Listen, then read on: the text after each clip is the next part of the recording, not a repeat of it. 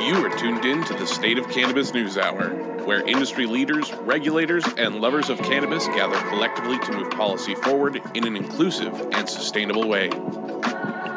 Professionals and canna-curious alike can tune in to hear leading cannabis experts share and discuss headlines, critical industry issues, social topics, and more. The State of Cannabis News Hour, your daily dose.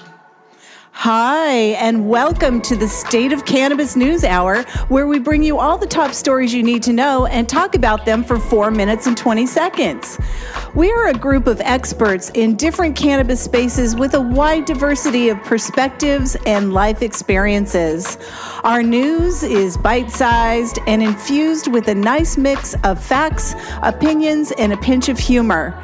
It's Monday, April 4th, 2022. This is episode number 250. I'm Susan Soares, the founder of the State of Cannabis News Hour, author of the children's book What's Growing in Grandma's Garden, and cannabis's favorite grandma, aka Nanogram. If you're listening to the podcast or watching on the YouTube channel, the show is live every weekday at 9 a.m. Pacific Standard Time on Clubhouse. Spark it up with us and over 28,000 State of Cannabis News Hour members if you want to be an audience participant. Otherwise, please subscribe to support our show. We'd love to hear from you, so please leave us a review. Today, we're talking about New Mexico launches into adult use with high sales. Cory Booker wants to drop his new bill on 420.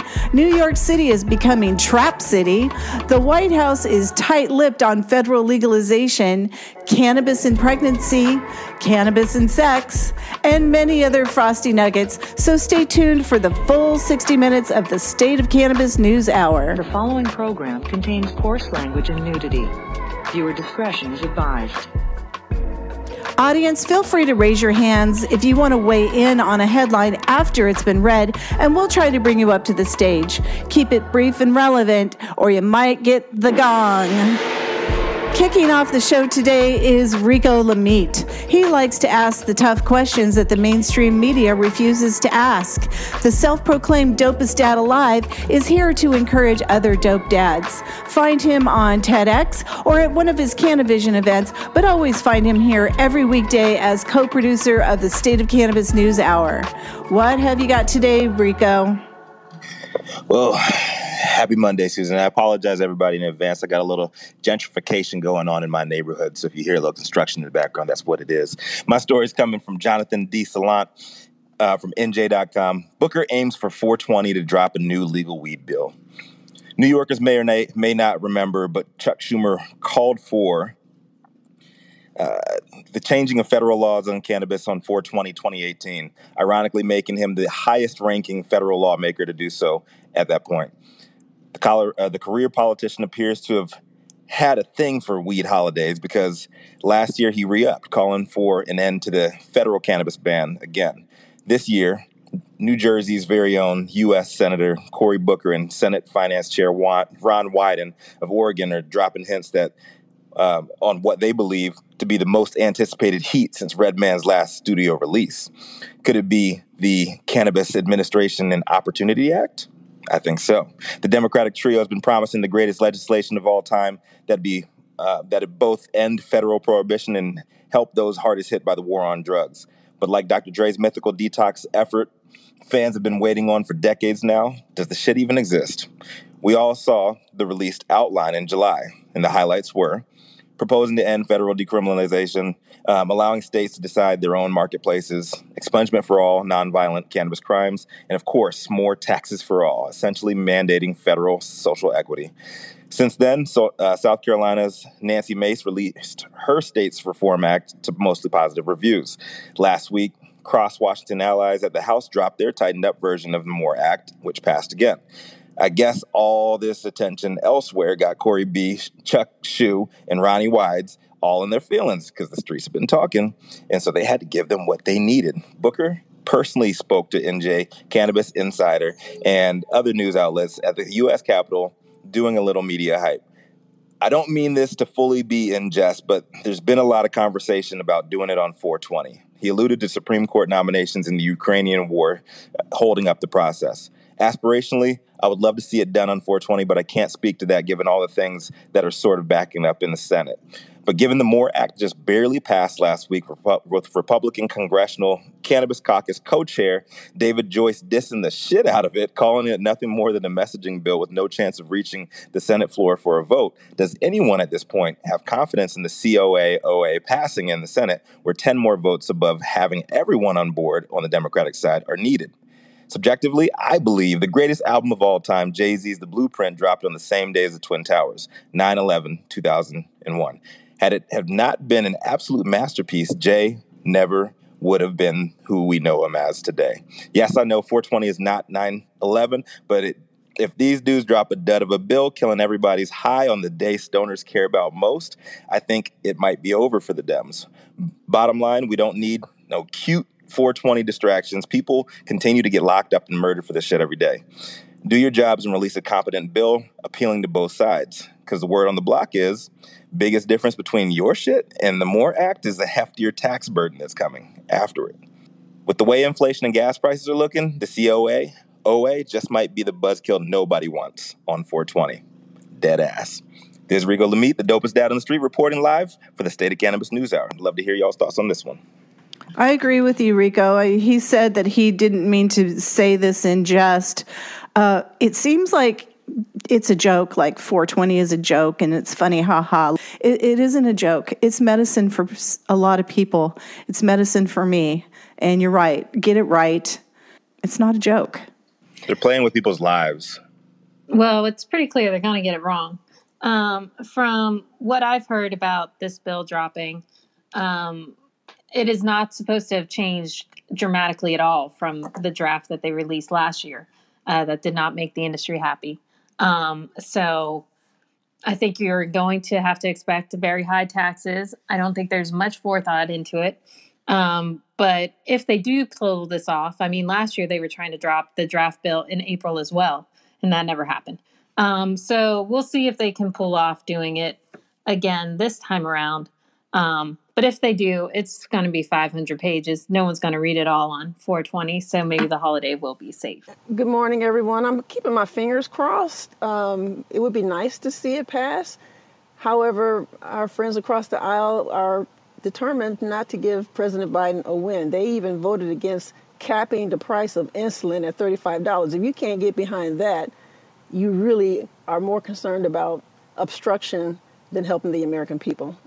I think it's more important to pass a comprehensive reform that actually does something for the people instead of passing a bill just for the sake of passing a bill that's going to increase taxes extraordinarily and make them so high that it's not even going to be worth it to be in the cannabis space anymore. Why does it why does it need to be 500 pages long?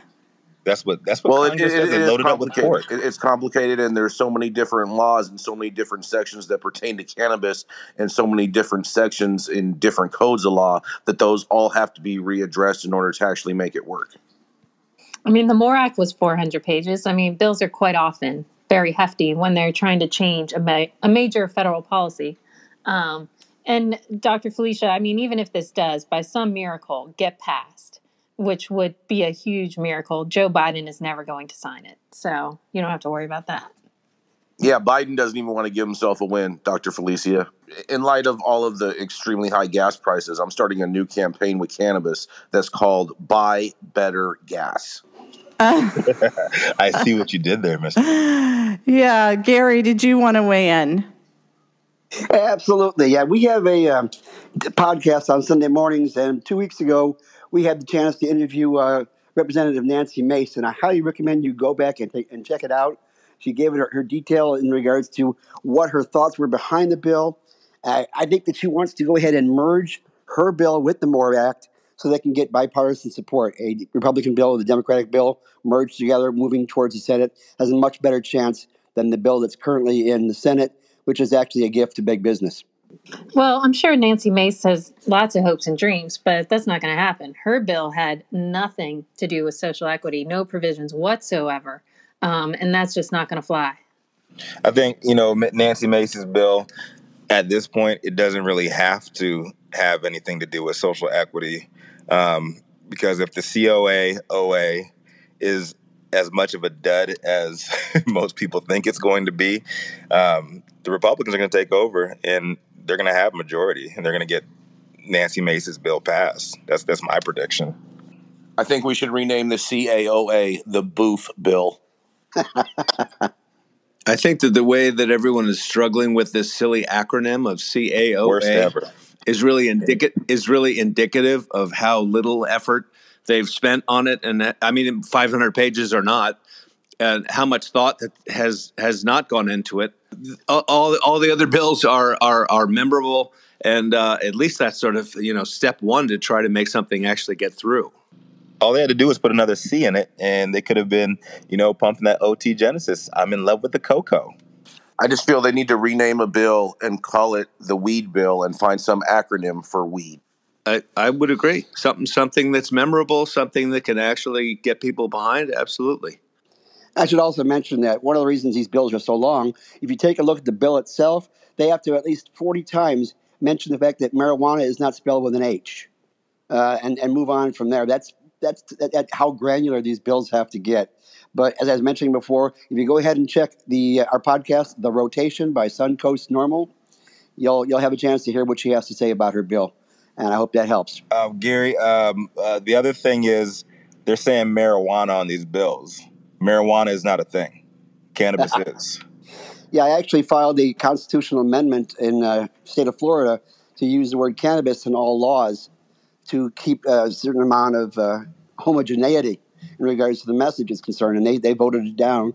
So half of them misspelled marijuana with a J, half with an H, and another half with uh, with being called cannabis. Hopefully, we can we can move forward with that and it, try to get beyond it. I, I mean, as petty as this nation is, I, all I could see down the Well- line is a challenge with on a technicality because marijuana is not a fucking thing. Well, the part of the issue is is when you're um, writing new legislation, you kind of have to stick with what was previously written before.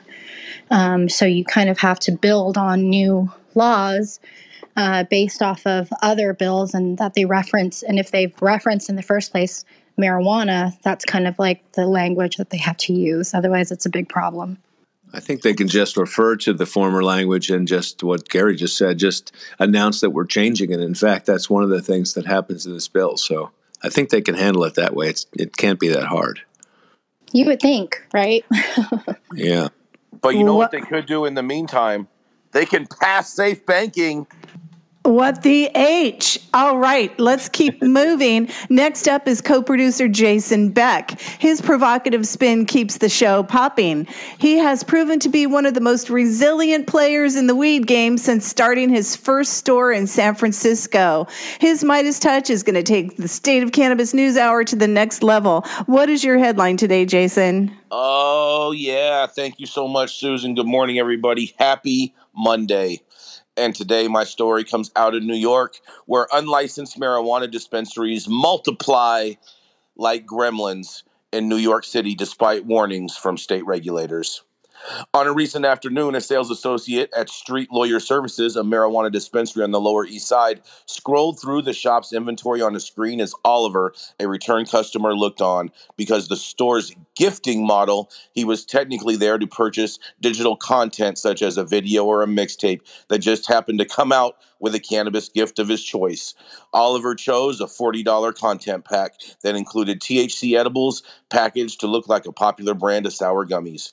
He weighed different options for a vape cartridge, finally landing on a on one labeled with a strain called Girl Scout cookies for $60. His total for these and other goodies came out to about $200, and he also opted to become a member of the shop. That way he could get future discounts and perks, which include free access to the colorfully painted lounge in the back.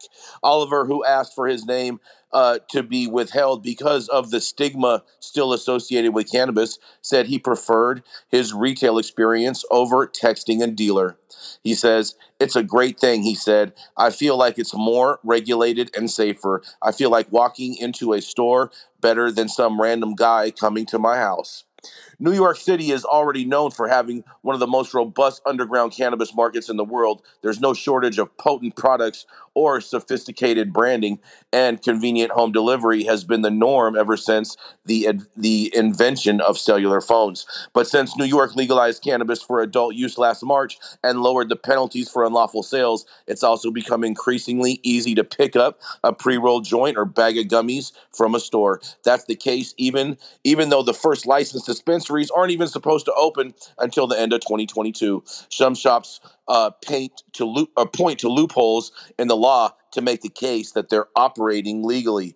In addition to being uh, an, an offer in Washington Square Park and at some bodegas and some shops, marijuana is now being sold at dedicated dispensaries. About half a dozen of these have opened near street lawyer services just within the past few months, while others have clustered, has emerged along a corridor on 7th Avenue near Times Square. Other shops and trucks are scattered all across the five boroughs.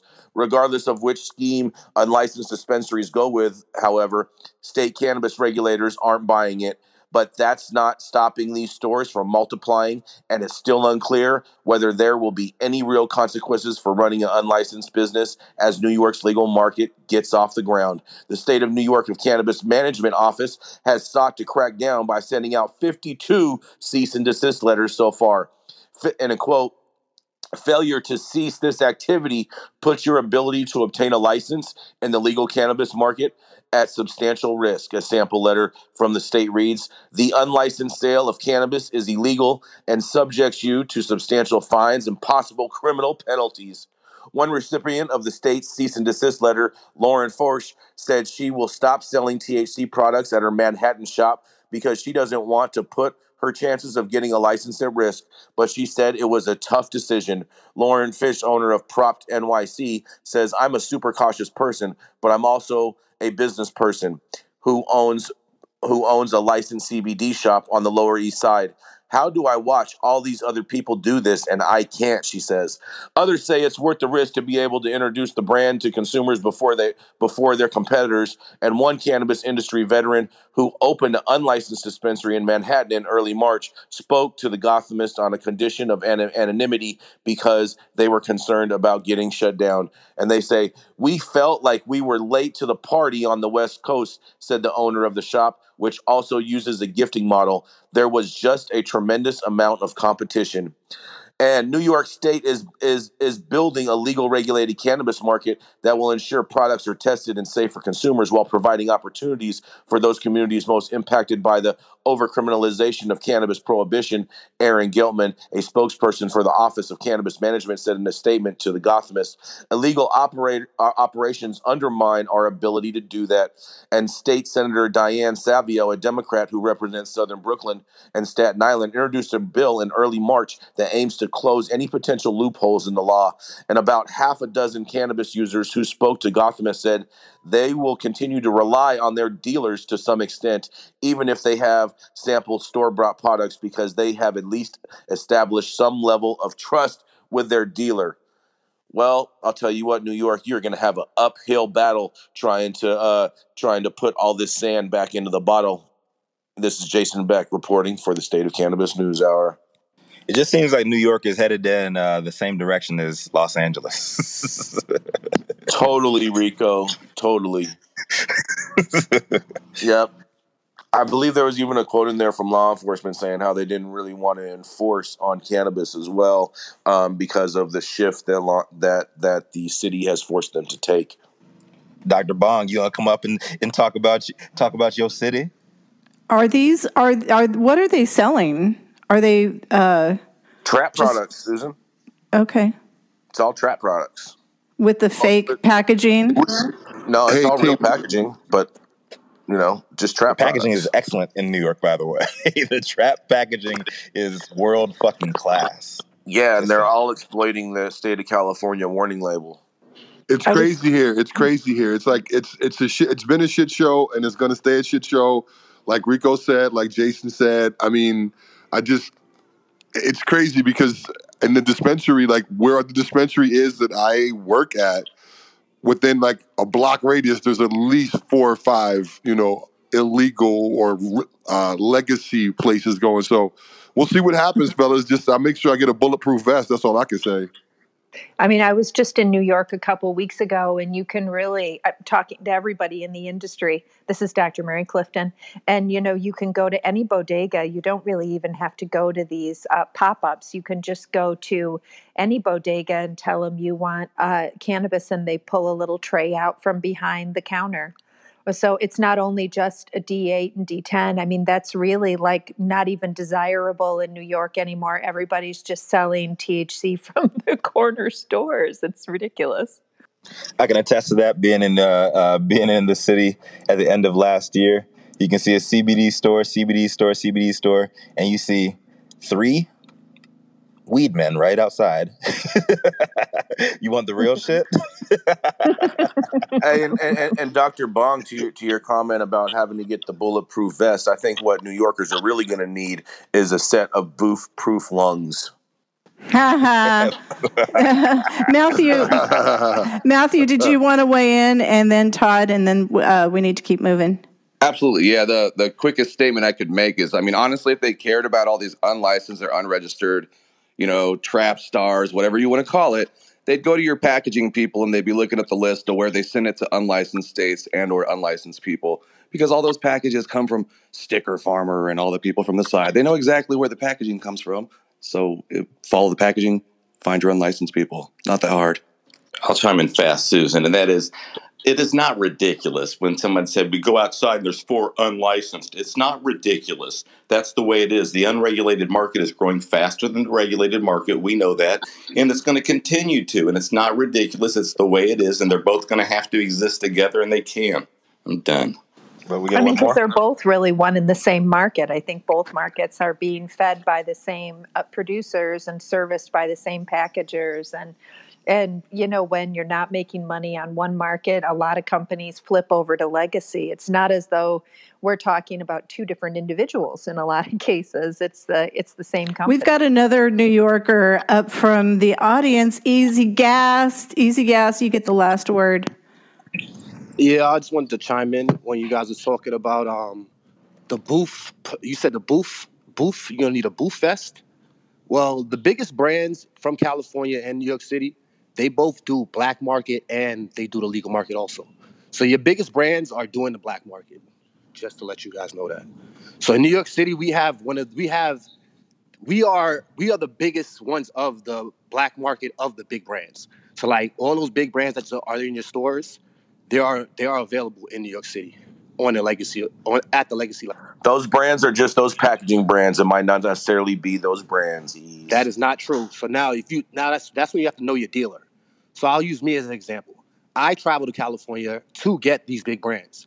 So Backpack Boys, you could say Cookies, any of these big brands, they do black market.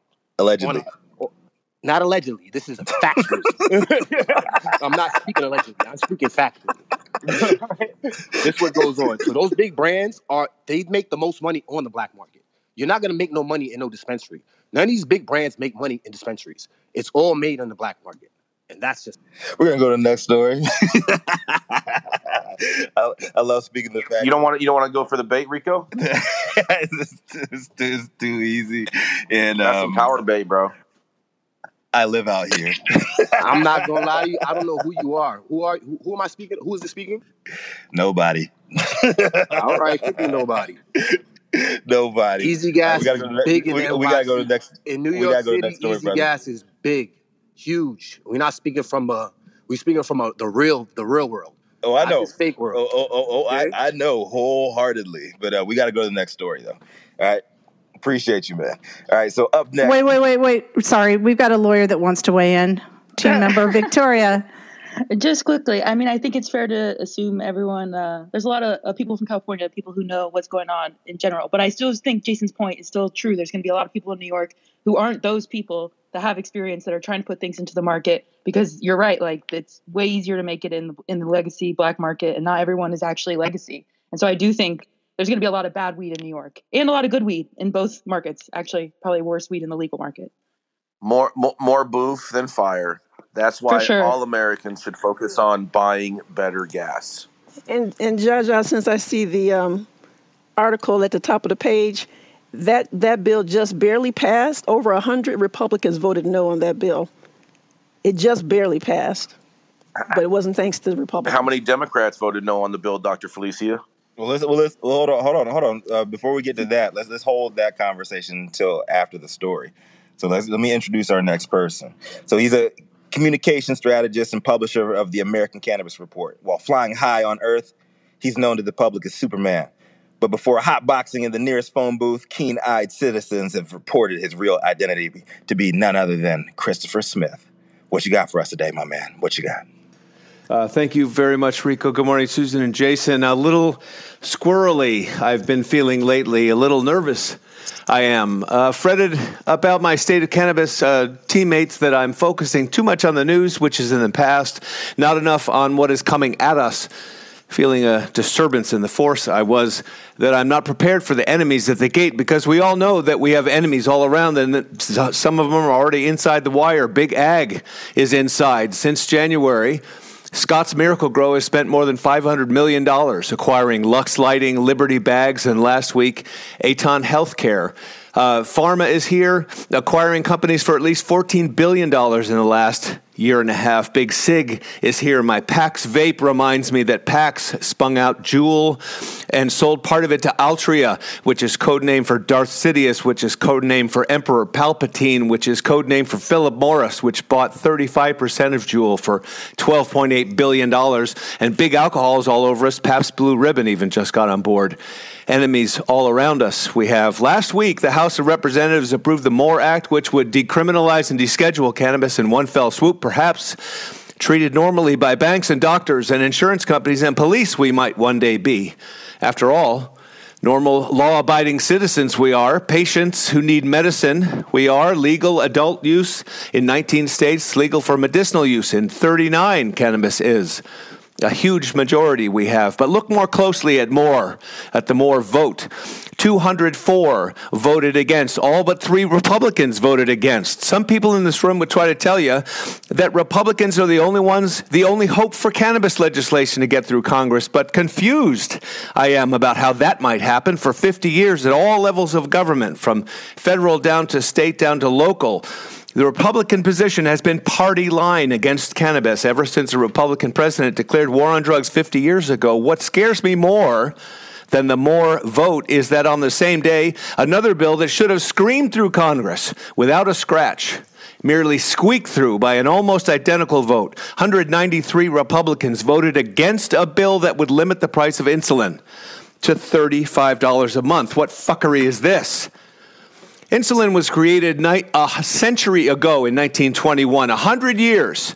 Its cost has not increased. The research costs have been amortized a long time ago. Indeed, it still costs $10 to make a vial of the drug that's used by 7 to 10 Amer- million Americans who will die if they don't get it. Yet, even American families with insurance are paying hundreds of dollars per vial. The Kaiser Family, Kaiser Family Foundation says that costs for patients can raise between 334 and $1,000 a month for insulin. That's causing some people to cut their dose to make it to the end of the month. And this means Americans are dying because pharma is profiteering them to death.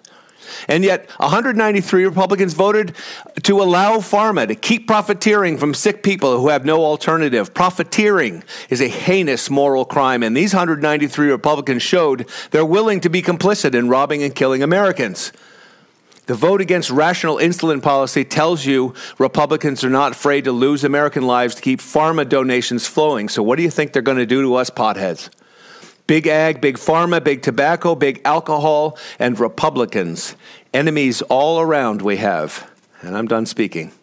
Y'all want to commence the conversation, Jason and uh, Dr. Felicia? Well, you know, Jason talked about what, what Democrats didn't vote for. The, any Democrat that didn't vote for it, if they didn't, because I haven't seen, I thought all the Democrats voted for it, but if they didn't, it's because they're just one of the ones in the pocket of big pharma. I mean, this is a this is like a no brainer to know, suggest we, that this is just a Republican issue is ridiculous. I mean, yeah. there are plenty of Dems in the pockets of big pharma too. No, no, I, I, I exactly. if they are, they are, of course they are. Like no, I'm not, Feinstein, like Feinstein, and um, well, Feinstein for sure. But That's Feinstein's a senator. This was a House vote. Felicia. This was a House vote. Dianne Feinstein's in the Senate. She wouldn't even vote on this. Same, same idea, same general idea. Yeah, I'm, I'm just saying there, there there are people, rep- representatives and senators in the pockets of big pharma, but this is a slam. This is a slam dunk. If you if you really care about people, pass. You, you should have voted for this bill. This, this is a no brainer. How many pages was this bill? How many pages was this bill? I don't care. You don't need. You, You should You- care because there's you- probably you- a bunch of stuff written in the Cap- bill Tessa. that, that is designed to fuck shit up more than just to than just fix the cost of insulin, which is probably a number of members voted against it. that's always the excuse. That's always. It's the always the truth. Well, this is this is why I make the argument that cannabis should be passed in a more piecemeal fashion, um, so there is clarity on like this bill is for expungement. You want to vote for it, great. But when you build these 500, 400 page bills with everything under the sun, everyone can hide under something and say, no, I didn't agree with this provision or that provision, and then it never gets done. That's why you need smaller bills that are specific, like safe banking. I do agree with Gretchen that once you get a bill that's 500, 600 pages, it gives, even if there is no excuse to jump out of that bill, it gives lawmakers an excuse to say, hey, well, you got this one issue in and I can't vote for it. And I, I agree with you 100%, Gretchen. I'm going to relight the room. I have, I have a You are tuned in to the State of Cannabis News Hour, your daily dose. The thoughts and opinions expressed in the State of Cannabis News Hour are those of the individual speakers, not those of any other speaker at State of Cannabis or its members. The statements made in the State of Cannabis News Hour do not constitute legal or accounting advice, and State of Cannabis and its speakers make no representation regarding the legal status of any substance in any country, area, or territory or any other authorities. The views expressed in this room do not establish any fiduciary relationships. The sponsorship of the State of Cannabis News Hour do not imply or constitute any endorsement by the State of Cannabis or the expressions of any of the opinions whatsoever on the part of the State of Cannabis or any of its speakers. Viewer discretion advised. Let's keep smoking the news. All right. Here we go. Coming up next, we have Adelia Carrillo. She's the CMO of the award winning tech platform Event Eye and co host of the groundbreaking women focused Blunt Brunch event series. Taking us, uh, taking us today is Adelia Carrillo. What do you have for us today, girl?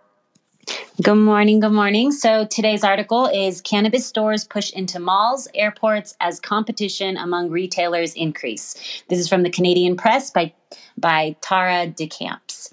Um, so earlier this year, I shared with you all about the cannabis store opening up this summer at the British Columbia's George Airport uh, by Owen Ritz and Reed Horton.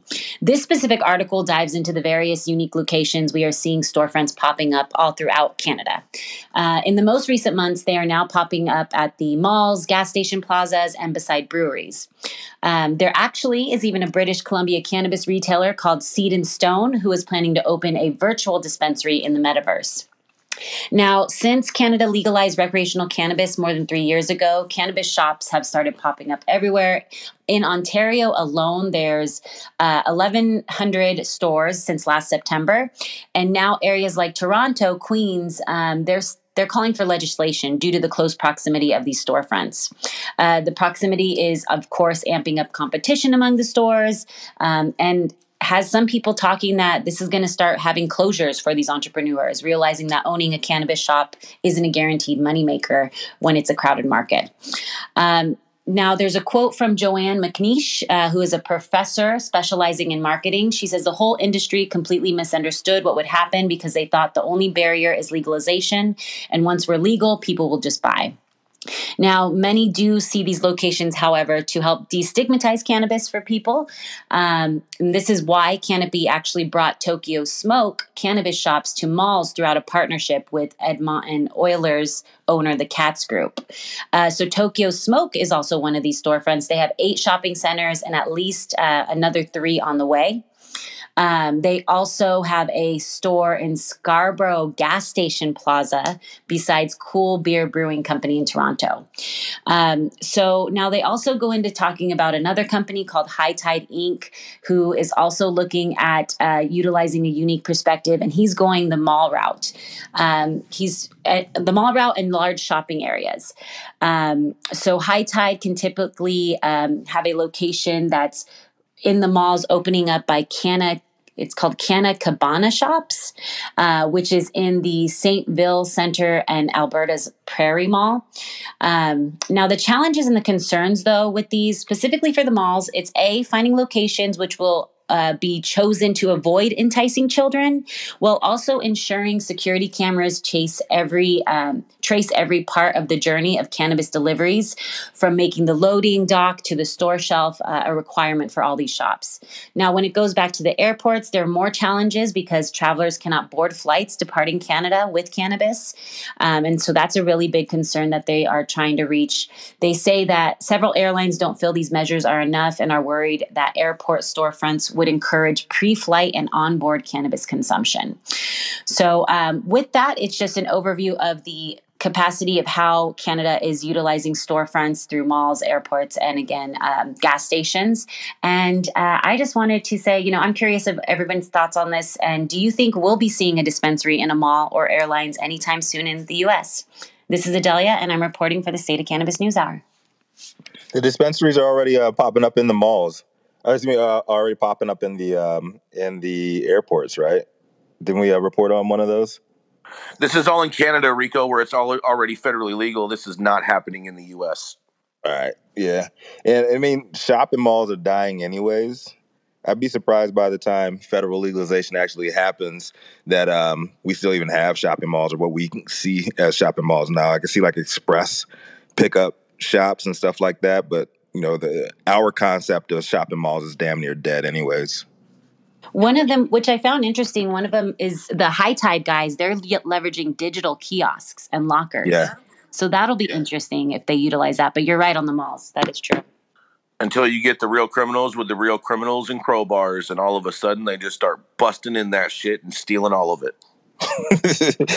it's fucked up, but it's the it, that's one hundred percent true. It's one hundred percent facts. And safe banking ain't gonna save them either, because ain't nobody safe. Yeah, there ain't no safe banking for for vending machines. Let's keep smoking the news. Let's. All right, so up next, she is a uh, CEO of award-winning Original Breeders League, MJ BizCon's 2021 Golden Bong Influencer of the Year, and universally recognized as one of the dopest mamas ever to grace this planet Earth. Coming to the stage, Priscilla Agoncillo. What you got for us today this morning, P? Thanks so much, Rico. All right, so my story is cannabis better for sex? Here's what science says. The Ask Well column highlighted treatments for low libido in women. Um, afterwards, several several readers wanted to know if cannabis could be added to the list of potential remedies. So. Uh, this question is especially relevant now that the U.S. House representatives have passed a bill decriminalizing cannabis at a federal level. But anyway, according to a 2020 study, nearly 18% of Americans aged 12 or older had used cannabis within the past year, and more than two thirds of Americans support legalizing it. Um, according to various polls. So, uh, about cannabis and sex, this article turned to several experts, including a gynecologist who has surveyed women about their cannabis use. A lot of anecdotal evidence suggests that the right dose of cannabis can make a woman's orgasms more satisfying and increase sex drive. Um, a lot of findings show that cannabis can enhance the senses and also alleviate some of the symptoms that inhibit desire, like anxiety, sleeplessness, or pain. Uh, both men and women have reported that cannabis alters their sexual experience. Um, in one study published in 1971, um, and also uh, an essay from Carl Sagan, a longtime cannabis user. Uh, he wrote that cannabis enhances the enjoyment of sex and gives an exquisite sensitivity. Anyway, all of this is based on limited evidence. Uh, we all know why, because federal funding hasn't been put into studying it. It's been very difficult to do so. But uh, the drug does seem to enhance the sexual experience among many women and men who already use it. Um, one doctor said that she has had several patients come to her and say that they have low libido. Can they help? And oh, by the way, if I use cannabis, I can orgasm, no problem. Uh, this doctor is Dr. Becky Lynn. She was the author of the latest study that was published. Um, so she is a sexual medicine and menopause expert and founder of Evora Women's Health in St. Louis. Uh, they also tell her that low libido improves with their cannabis use. Another study published in 2019 surveyed 373 women about cannabis um, at an obstetrics and gynecology clinic in Missouri.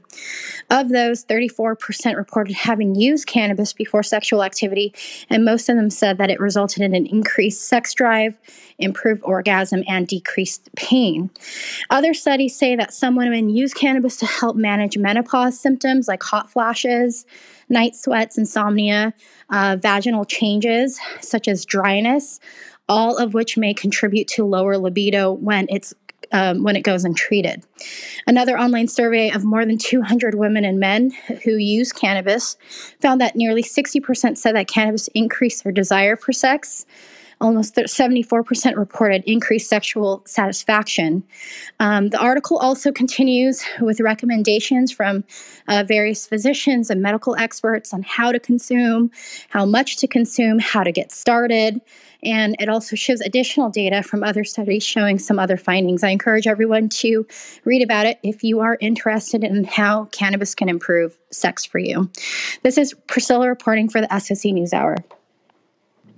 I like these. I really like these studies. You know, it, they are, you know, quoting the obvious. You know that we've known forever. Yes, cannabis does is improve your sex life. I want to um, get more granular though, and, and, talk about the different strains and, and, and the different terpene profiles that help you out in different situations. I think that's when we get to the real climax of the situation. Well, you know, anecdotally speaking, cannabis certainly helps with libido and the sexual experience. Um, however, there are a lot of women who are suffering from painful periods that I would like to see that as a qualifying condition before we do libido. Um, just speaking to the people who I treat and who are suffering out there. Priscilla, did it mention if certain THC percentages products are are better or worse for this situations? No, um, they didn't mention specific products or uh, ratios or anything like that. They they talked about how to get started. Like you wanted to, you know, um, they recommended tinctures, things like that, and how to titrate, which is basically, you know, you take a small. If you're a first time user, you take small amounts. Another uh, recommendation from an expert is to try it alone before having sex uh, with a partner. Um, you want to make sure that you can handle it. Uh, there was a big, uh, a big focus on making sure that you actually have the ability to um, be to have consensual sex if you are if you are high, and uh, which I. that's ridiculous, but either way, um, that was something that uh, they pointed out. Like, hey, use it with yourself. Use it during masturbation first before you incorporate a partner, just to make sure that you can, you know, that you're conscious. In oh my gosh, make sure that it's consensual because you're too high to know yeah, what exactly. I, oh That's man, fucking classic. oh man, prohibitionists. Mary, Dr. Clifton, what help us? I, I just presented a uh, I just presented a recent study on my TikTok about this that uh, that but I think that the study may have been funded by somebody who makes uh, chocolates because they were saying that people who use cannabis for sexuality prefer chocolates and that women like these new THC uh, lubricating oils these THC containing oils but there's some really uh, interesting uh, THC delivery systems through lubricating oils or through this stuff that looks almost like RSO. It's a, it's like eh, 50 to 80 milligrams of THC that uh, you can get from uh, I can't remember the company in New York, but it's meant to be um, uh, placed inside the vagina like 40 minutes to an hour before sexual activity. And uh, I'm sure it crosses the mucosal membranes. And Dr. Felecia could probably give some input here and probably uh, get you pretty ripped. But a lot of people that I talk to within the cannabis community, a lot of women will tell me that they don't uh, have sex without cannabis, that it just makes it that much better. Get your hoo ha high. Rico, have you ever been too high that you couldn't drop your load? Um, I don't remember. You don't have to answer that, Rico. That- that's a good answer. Seriously, I good. do not Pers- recall. Uh, Yes, but please yeah, don't. Personal questions for a hundred, though. Rico. Cannabis is personal to me. well, there, there, there is uh, to what my, uh, Dr. Mary said. There's some amazing products that are coming out. Um, I'm uh, testing out this one product right now with a company um, I have some interest in that uh, developed like a pharmaceutical grade formula. They did some tests already, and it's interesting because I guess you can definitely get high topically from the hoo ha. Um, so anyway, like what their delivery technology was uh, using THC for is to activate the the neurons in the area, so You that know, you I don't actually get high. You get that you know um, a better working vagina, I guess. It, it can gain, it can gain access to your systemic circulation. It definitely can coming from the vagina. It, it can. So is this a form of vaginal rejuvenation therapy? No, but I'm with. I'm just Listen, I'm I'm with, wondering how I'm with they're Dr. getting I'm with the Dr. FDA Felecia. recommendations because the FDA, you know, really is sort of on a war against lubricants. It's very, very difficult to bring a lubricant into formulation.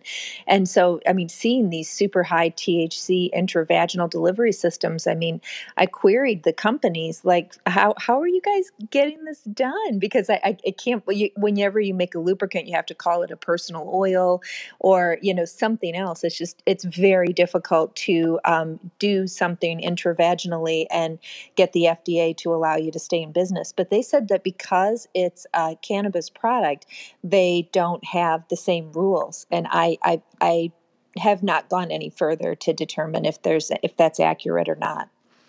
Well, I'm with Dr. Felecia. I think we also need to look at this um, this this powerful plant from a medical perspective, and there are women who are suffering. And um, I know that this is a priority in this story, but there's a medical efficacy for this plant from a, vag- a vaginal um, perspective. Um, I know there's a young lady up in Antoinette Gomez has a line of suppositories up in Canada um, that's focused on women health. So um, let's don't forget that. I also like the idea of focusing on women having fun. I mean, it feels like every time we talk about women and their sexuality, we talk about irregular cycles or dyspareunia or problems, you know. But um, and, and but for a lot of women, there's not a lot of problems, and it's just a lot of fun, and it makes it more fun, you know. So why not? Yeah. You just got to make sure Yes. if you guys are out there about to have sex and you and you choose to consume before, make sure you tell your partner that you are high. Yeah, I. I want to. I want to challenge the science community to come up because I I know that like a big uh, misnomer is that there was a study that was published a long time ago about men and how it uh, it lessens the sperm count in men. Um, I want to challenge that because I I really you know I think that all of these different studies, uh, the the the facts that have been you know floated around um, so far need to be challenged. The, these studies are, are long time, you know, uh, overdue, and uh, there are men that uh, you know really can benefit from using cannabis uh, with sex as well. Part of the Priscilla, reefer I thought- madness mythology.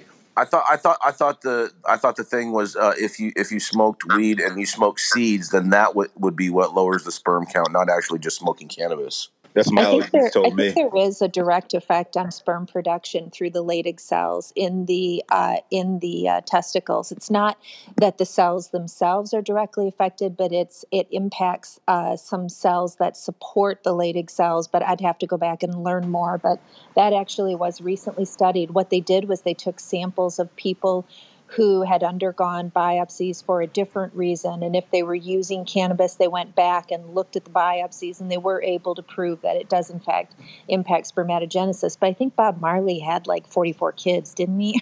Some insane number of children. So I mean, it doesn't seem to be a massive impact, right?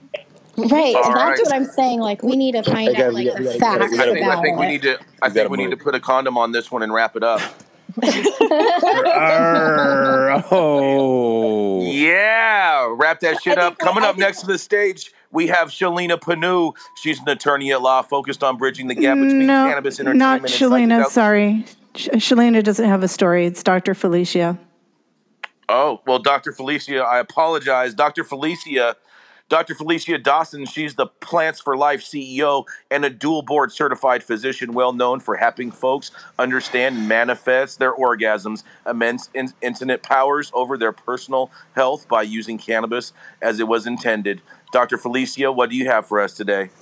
Thank you, Jason. Yes, I believe every woman has the right to an orgasm, and everyone can. Um, my story comes from Medscape.com, Cannabis Exposure in Pregnancy Linked with Childhood Obesity by Ashley Lyles. A study came out in the Journal of Clinical Endocrinology and Metabolism. Um, and the study participants are coming from a larger group um, called the Health, Healthy Start Study. Uh, a group of 4,000, four, I'm sorry, 1,400 uh, mother-child pairs um, and this group was put together to try to better understand the contribution of metabolic and behavioral factors uh, during pregnancy that could contribute to obesity and insulin resistance.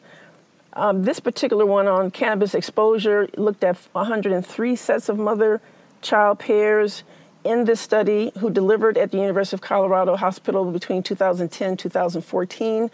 The moms were assessed at 17 weeks to 27 weeks and also at delivery.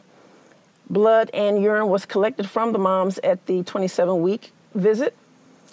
15% of those urine drug tests came back positive for cannabis or one of its metabolites. Those women were then, uh, their childs were then assessed at birth and then again right before they turned five years of age. They looked at multiple markers for uh, blood sugar, insulin, body mass composition, and they found that in the cannabis exposed infants, uh, the fasting glucose, fat free mass, fat mass, and adiposity was elevated at around five years of age. They did not find a relationship between cannabis exposure and body mass index, insulin resistance, and fasting insulin levels. The authors state that the study limitations included small sample size, uh, self report data on cannabis use, so we don't know how they used cannabis. There was um, some self report data on breastfeeding, and they're stating that it's possible that some moms may have over reported how long they breastfed the babies um, in an effort to appear like better moms. But breastfeeding is very important because if, if a child is breastfed exclusively for the first six months of life without any outside formula or food, they have a decreased risk of obesity. Another limitation was only one urine drug test done during the whole pregnancy. There was no information on maternal diet, which is also important because a maternal diet high in fat or sugar increases the risk of obesity in the child. And there was no formal glucose tolerance test done in the children. Now, the authors do admit that there seems to be two bodies of research one that says cannabis increases obesity, increases insulin levels, increases diabetes, and then you have another body of evidence that states that it does the exact opposite. They feel that perhaps it's because there's differences in assessment of body composition that could possibly explain the conflicting results of other studies.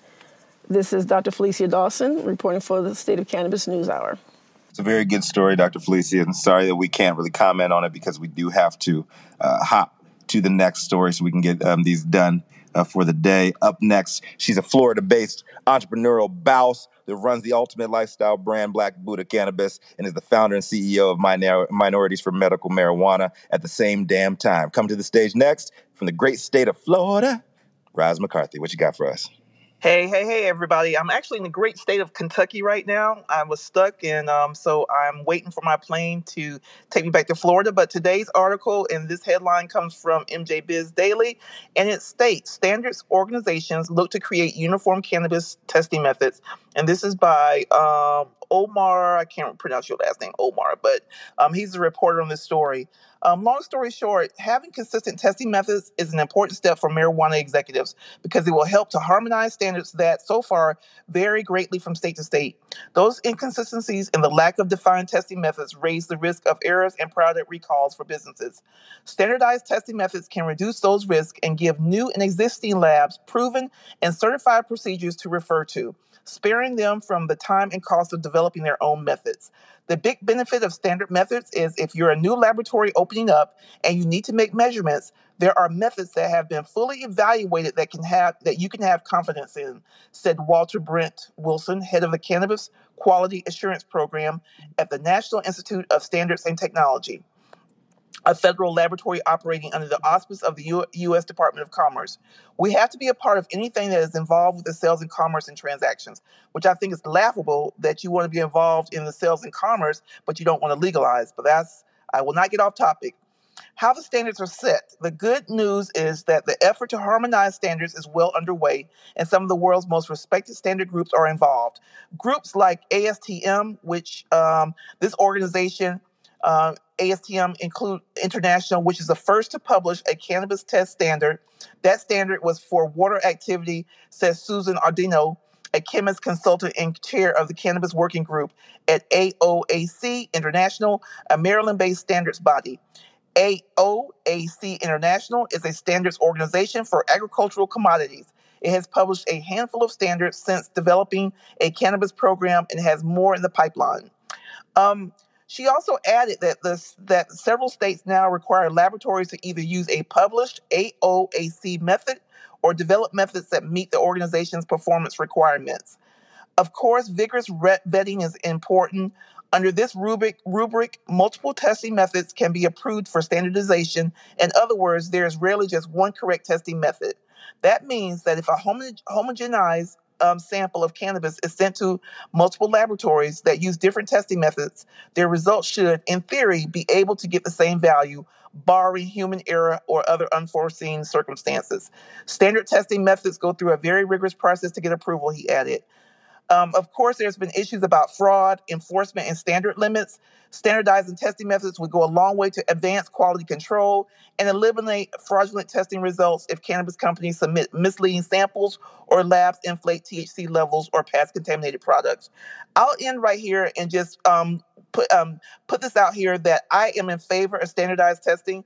I believe that there's too many variants state by state, and it'll be interesting to find out what the future of this looks like and how these different organizations are going to come together and create standards for the industry. I'm Roz McCarthy signing off from the State of Cannabis News Hour. Would love to hear your thoughts. I agree on standardization, and I agree with surprise visits to make sure everybody's doing what they say they're doing. I'm all for it. Even just to have a method that everybody's on the same page because it was what jumped out to me is is that your method for testing in Oklahoma could be totally different than your method for testing in Florida. And if you had something that approved the method across the board, that would be great. All right, coming up next, thank you so much for those comments, Roz and Dr. Felecia. Coming up next to round us out, we have Gretchen Gailey. She's a feisty, redheaded conservative, proudly claims her Mayflower roots and never backs down when challenged by pot loving libs across the aisle. Founder of Panoptic Strategies and our very own in- in- industry, Washington Insider, Gretchen Gailey. What do you have for us this morning?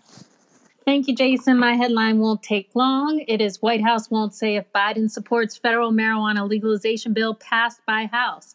In a nutshell, the answer is no, he's not going to do jack. Uh, Jen Psaki, the press secretary, was asked about the MORE Act passing uh, this past week, and she said uh, that we agree that we need to rethink our approach to cannabis. Um, and she looks forward to working with Congress to achieve their shared goals and will continue having discussions with them about this objective. AKA, we're not gonna fucking do it. Uh, this Gretchen for State of Cannabis News Hour. Just say no, Joe. Just say no, Joe. Thank you so much, Gretchen, for uh, wrapping that up quickly. We're at the end of the show. It was really good, but if you missed any of it, make sure to catch the replay or find us a few hours after the show anywhere you get your podcasts or on our YouTube channel. And if you like the content, please subscribe and leave a review. A big thank you to all of the correspondents that comb through all the headlines each day to bring us just what we need to know. A big thank you to Rico and Jason for co producing the show, and for our pinup girl, Jaja Simone Brown. Thank you, audience, for being our, our eyes and ears when there's news in your city, county, state, or country. Your addition to our show makes the State of Cannabis News Hour news you can trust.